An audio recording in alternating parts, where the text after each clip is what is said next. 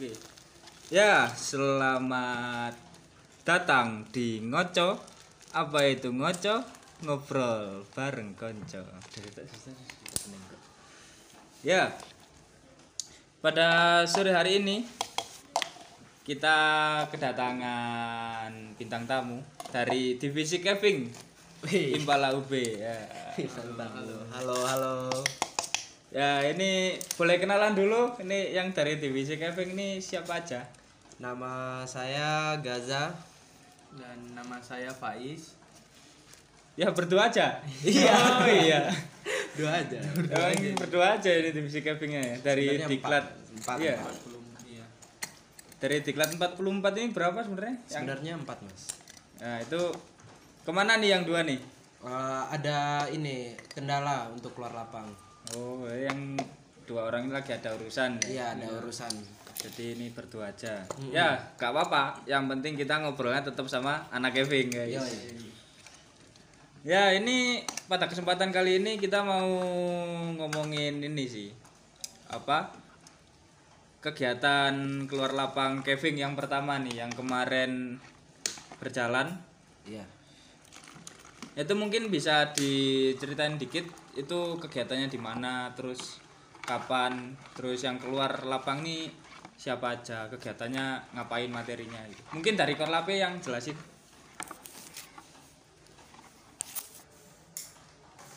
Ya jadi eh, kegiatan lanjutan yang pertama dari divisi caving ini itu dilaksanakan di tiga gua. Yang pertama itu ada di goa sumur goa pleset dan goa ampat ini yang berangkat ke untuk melaksa- melaksanakan kegiatan lanjutan ini dari anggota mudanya itu ada dua orang lalu dari pendampingnya ini ada empat orang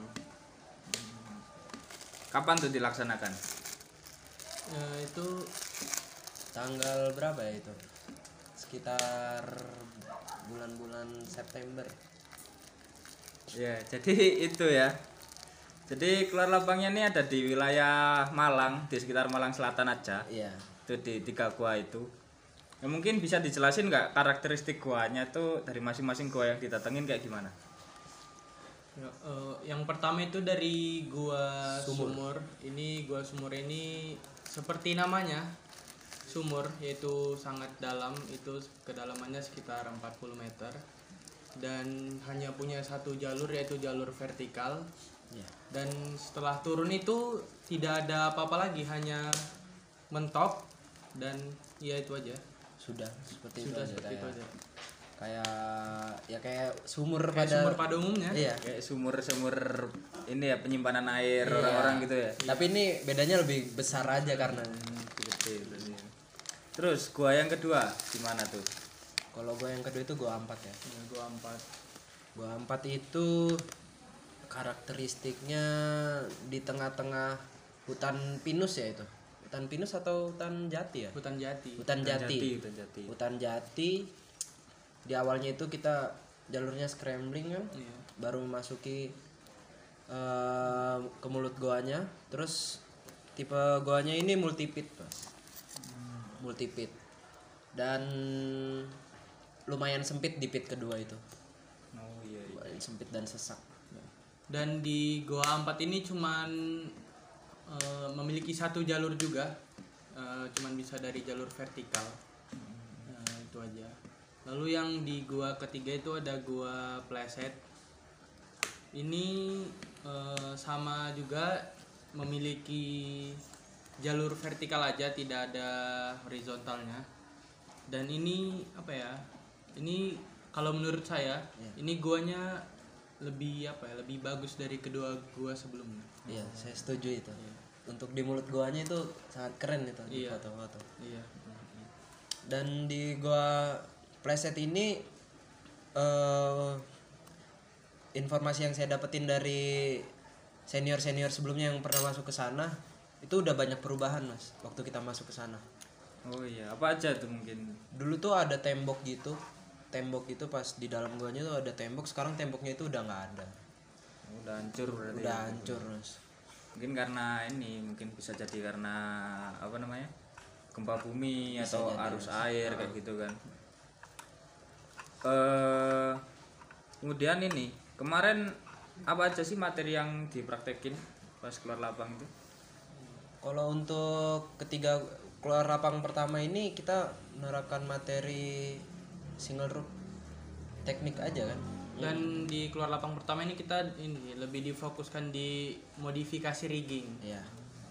karena apa ya ini keluar lapang pertama juga untuk dari divisi caving jadi ya kita apa ya memodifikasi rigging rigging terus Mencoba membuat jalur di biasanya kan kita di wall ini langsung di guanya itu. Nah, kita harus memikirkan eh, jalur yang membuat kita turun itu aman atau enggaknya gitu.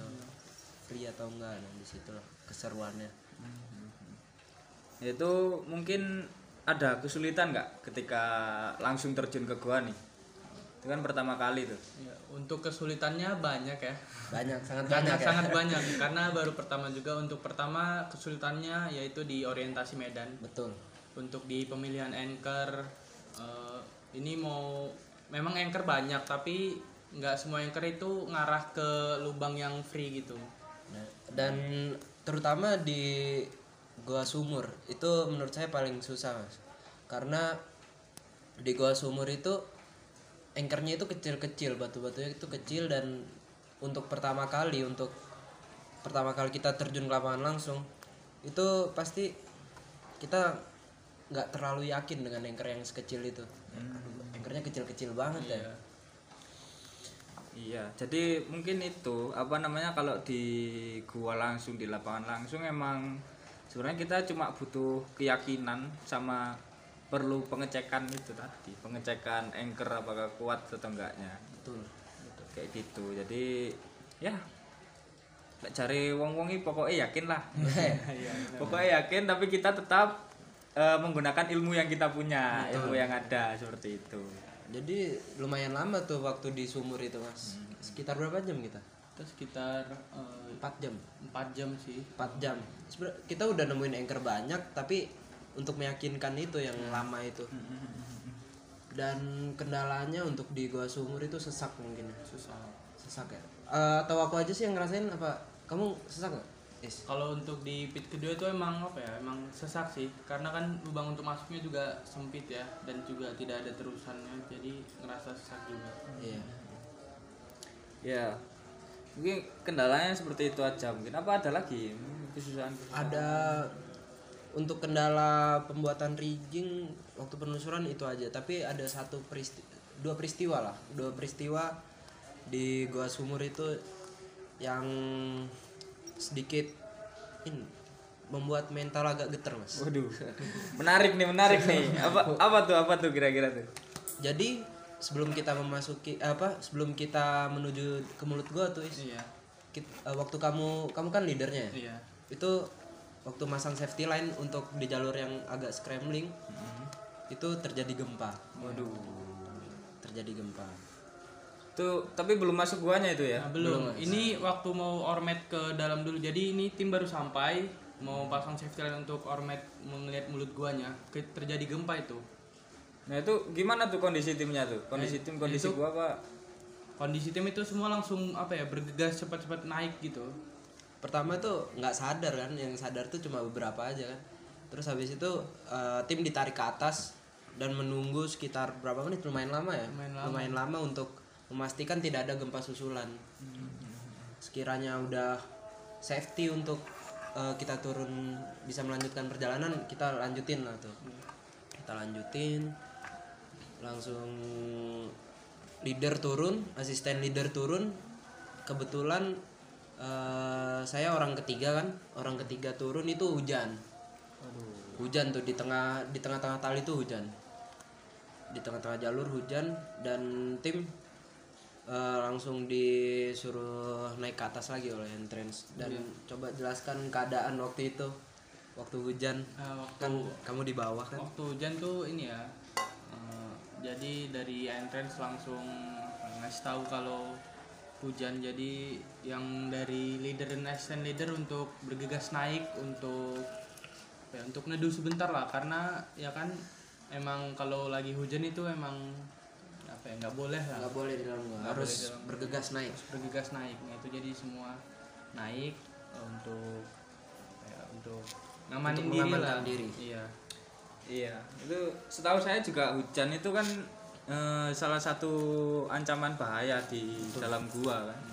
Siapa tahu nanti eh, apa namanya waktu hujan tiba-tiba deres ada air bah masuk ke mulut gua kan kita nggak bisa apa-apa di situ kan. Iya. Ya ya terus apalagi nih kejadian menarik pas kemarin apa keluar lapang pertama tuh. Kejadian menarik lagi itu apa ya? Eh, mungkin dari saya kan ka- karena saya yang di gua sumur itu turun pertama jadi ini sebenarnya hal yang wajar sih tapi menurut saya apa ya unik jadi waktu saya turun tuh lagi turun eh, saya ngeliat-ngeliat ini ya eh, saya sedikit eh, disenggol ini hewan di gua itu senggol kelawar dan juga sa- waktu saya nyenterin ke waktu ngidupin headlamp ke dinding-dinding gua saya ngeliat satu spesies menurut saya unik gitu. Dia seperti apa ya seperti laba-laba apa kepiting gitu. Cuman saya belum pernah lihat sebelumnya. Oh dia gabungan laba-laba sama kepiting. mungkin gitu tapi tapi saat waktu saya mau ngedokumentasi kan nggak bisa lagi posisi lagi turun juga jadi ya udah saya Atau, bisa atau mungkin itu gitu. kepiting yang nyangkut di jaring laba-laba Nah, bisa jadi. bisa jadi itu. Ya, mungkin itu apa namanya salah satu ini ya makhluk-makhluk di Iya, dalam gua kan. makhluk di dalam gua Banyak tuh makhluk-makhluk dalam gua, hewan-hewan dalam gua entah Makhluk halus. apa ya itu makhluk halus tuh yang apa namanya nggak ada tuh di permukaan ya itu tadi mungkin salah satunya Eh, laba-laba kepiting tuh namanya apa ya kalau nggak salah ya Iya, iya. itu kala cemiti kalau nggak salah kalau nggak Kalah salah cemiti. ya seperti itu ada lagi nggak mungkin yang menarik nih selain di gua sumur nih dari tadi kita bahas Oh, bahas iya. sumur terus nih Di gua ampat ya. Kita masuk ke gua ampat. itu eh, Ini tuh lumayan lumayan asik menurutku di gua ampat. Karena sebelumnya di yang kita informasi yang kita tahu eh apa ya? Kita rencananya tuh cuma sampai di pit 1, Mas. Cuma sampai di pit 1 dan eh, waktu kita ormet di pit 1 ternyata ada pit selanjutnya. Nah, di situ kita menerapkan eh, teknik intermediate. modifikasi modifikasi Oh, modifikasi rigging. ya ya ya Kita intermediate ke bawah dan kebetulan saya itu eh, leadernya di situ waktu saya di bawah itu saya udah ngerasain sangat sesak tuh di pit 2 karena kondisinya emang guanya itu sempit banget kan. Sempit banget dan sedikit berair kayak genangan-genangan air gitu. Terus di di pit kedua itu kita nggak terlalu berlama-lama kan? nggak terlalu lama jadi begitu eh, orang keempat itu turun terus ya mengambil beberapa dokumentasi jadi leader nih langsung naik ke pit satu dan dilanjut orang kedua terusnya jadi nggak nggak berlama-lama sih. Iya. Dan bukti bahwa gua empat itu lumayan sesak. eh orang kedua waktu orang kedua sampai di per- eh, di mulut gua pertama itu langsung apa minta oksigen mas. Oksigen karena jadi anu ya langsung pakai oksigen ini ya tabung oksigen. Iya itu Nah, jadi ya itu lumayan lah itu ya berarti ya. Kalau sampai butuh tabung oksigen tuh. Terus ada lagi nggak mungkin? Dan yang untuk di mungkin ini ya di gua playset jadi begitu kita sampai di gua playset ini kita langsung disambut sama bu- banyak burung hantu ya. Iya oh betul. sarang burung hantu berarti itu iya. Ada tiga burung hantu ya? ada tiga burung hantu mungkin lebih juga. Iya mungkin lebih. lebih. Tapi yang keluar tuh dua burung hantu. Ya itu lumayan keren lah. Dan di gua playset ini banyak semutnya. Semut-semut ganas. waduh Semut-semut gimana, ganas. gimana tuh itu ganggu nggak kira-kira tuh semut-semut tuh Wah ganggu banget itu mas. Waktu kita masang safety line buat turun ke mulut gua itu sangat mengganggu gitu. Mas. ya, Lalu eh, ya, untuk di gua playset juga ini di permukaannya nih eh, ada ornamen yang masih hidup ternyata. Oh di permukaan. Iya. di di entrance-nya tuh Enggak, di mulut guanya. Oh, di mulut guanya. itu masih ada ornamen yang masih hidup. Lalu juga eh, setelah turun juga itu juga banyak ornamen yang masih hidup. Itu ornamen gordin banyak yang masih hidup juga. Hmm.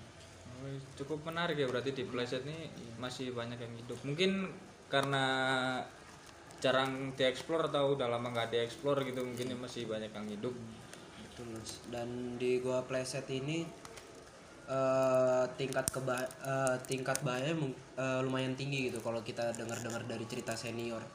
Yang katanya misalnya kalau hujan itu bisa beberapa detik aja volume air naik gitu di situ. Kalau hujan apa ya sungai musiman gitu. Iya, sungai musiman. Nah, sungai musiman mas. Dan di sana juga saya menemukan kayak kamar. Sebutannya kamar tuh apa? Apa ya kamar ya? Eh, chamber, chamber. chamber kecil lah chamber kecil yang itu ornamennya juga lumayan bagus tuh mas di situ Berarti sempat ini ya, sempat explore ya di situ ya. sempat explore dikit ya karena mentok juga mentok juga sampai ujung ternyata udah mentok kayak jalur air yang nggak kelihatan lah Oh iya iya iya. iya. Ya mungkin ada lagi nggak nih di keluar lapang pertama nih Hmm, sebelum kita akhiri podcast kali ini. Oh iya, jadi eh, yang di gua sumur eh gua ampat tuh. Kan itu kondisi lagi ini ya kita lagi panas dan Oh, iya. ada teman saya yang kebelet pipis. Dan dia kamu itu. Waduh, gimana tuh? ya jadi eh, kebelet pipis gitu karena mungkin panas juga jadi minum juga diseruput-seruput tapi banyak. Dan ternyata karena banyak minum itu jadi ya pengen buang air kecil. Ya, terus karena coverall juga susah dibukanya ya nggak sampai bawah ya. Ngobrol mau nggak mau kita harus buang langsung di situ. Aduh, ngumpul nih, ngumpul nih. ngompol kalau ngompol saya juga sempet waktu di goa pleset untuk hari terakhir. Eh, ini lomba ngompol kayaknya kita ke gua nih. Itu agak PR bau pesing semua ya. Cucinya nih yang PR. tapi untung aja udah sampai bawah itu agak disiramin pakai air lebih ya jadi nggak nggak terlalu bau ya. itu aja mungkin itu ya hal unik di keluar lapang pertama Iya, itu itu aja mungkin ya. iya Mungkin ada ini gak apa kesan-kesan pertama kalian ke gua nih. Terus harapan buat keluar lapang selanjutnya kayak gimana?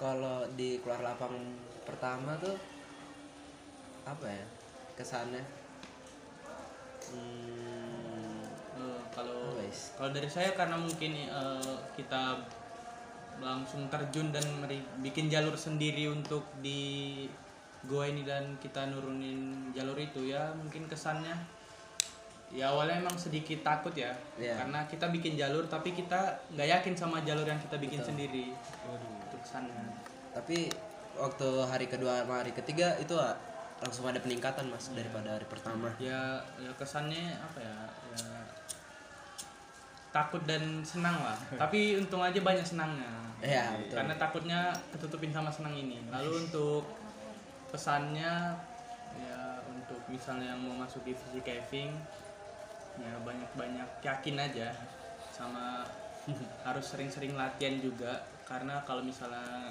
nggak latihan nanti di lapangan juga bingung sendiri sama jangan lupa untuk sering-sering nanya ke ini ya, ke senior seniornya biar nambah wawasan aja sih karena berguna itu wawasan waktu di lapangan betul. Kalau dari saya sih pesannya eh, untuk untuk teman-teman itu yang pertama percaya dengan alat. Yang kedua percaya dengan ilmu yang kita punya dan yang ketiga percaya dengan anchor-anchor alami lah pokoknya percaya aja. Dan harapan untuk keluar lapang kedua nanti tuh ya harapannya kita bisa ngerigging lebih cepat dan lebih percaya lagi dengan anchor-anchor yang ada. Ya. Ya, itu aja. Ya, itu aja mas.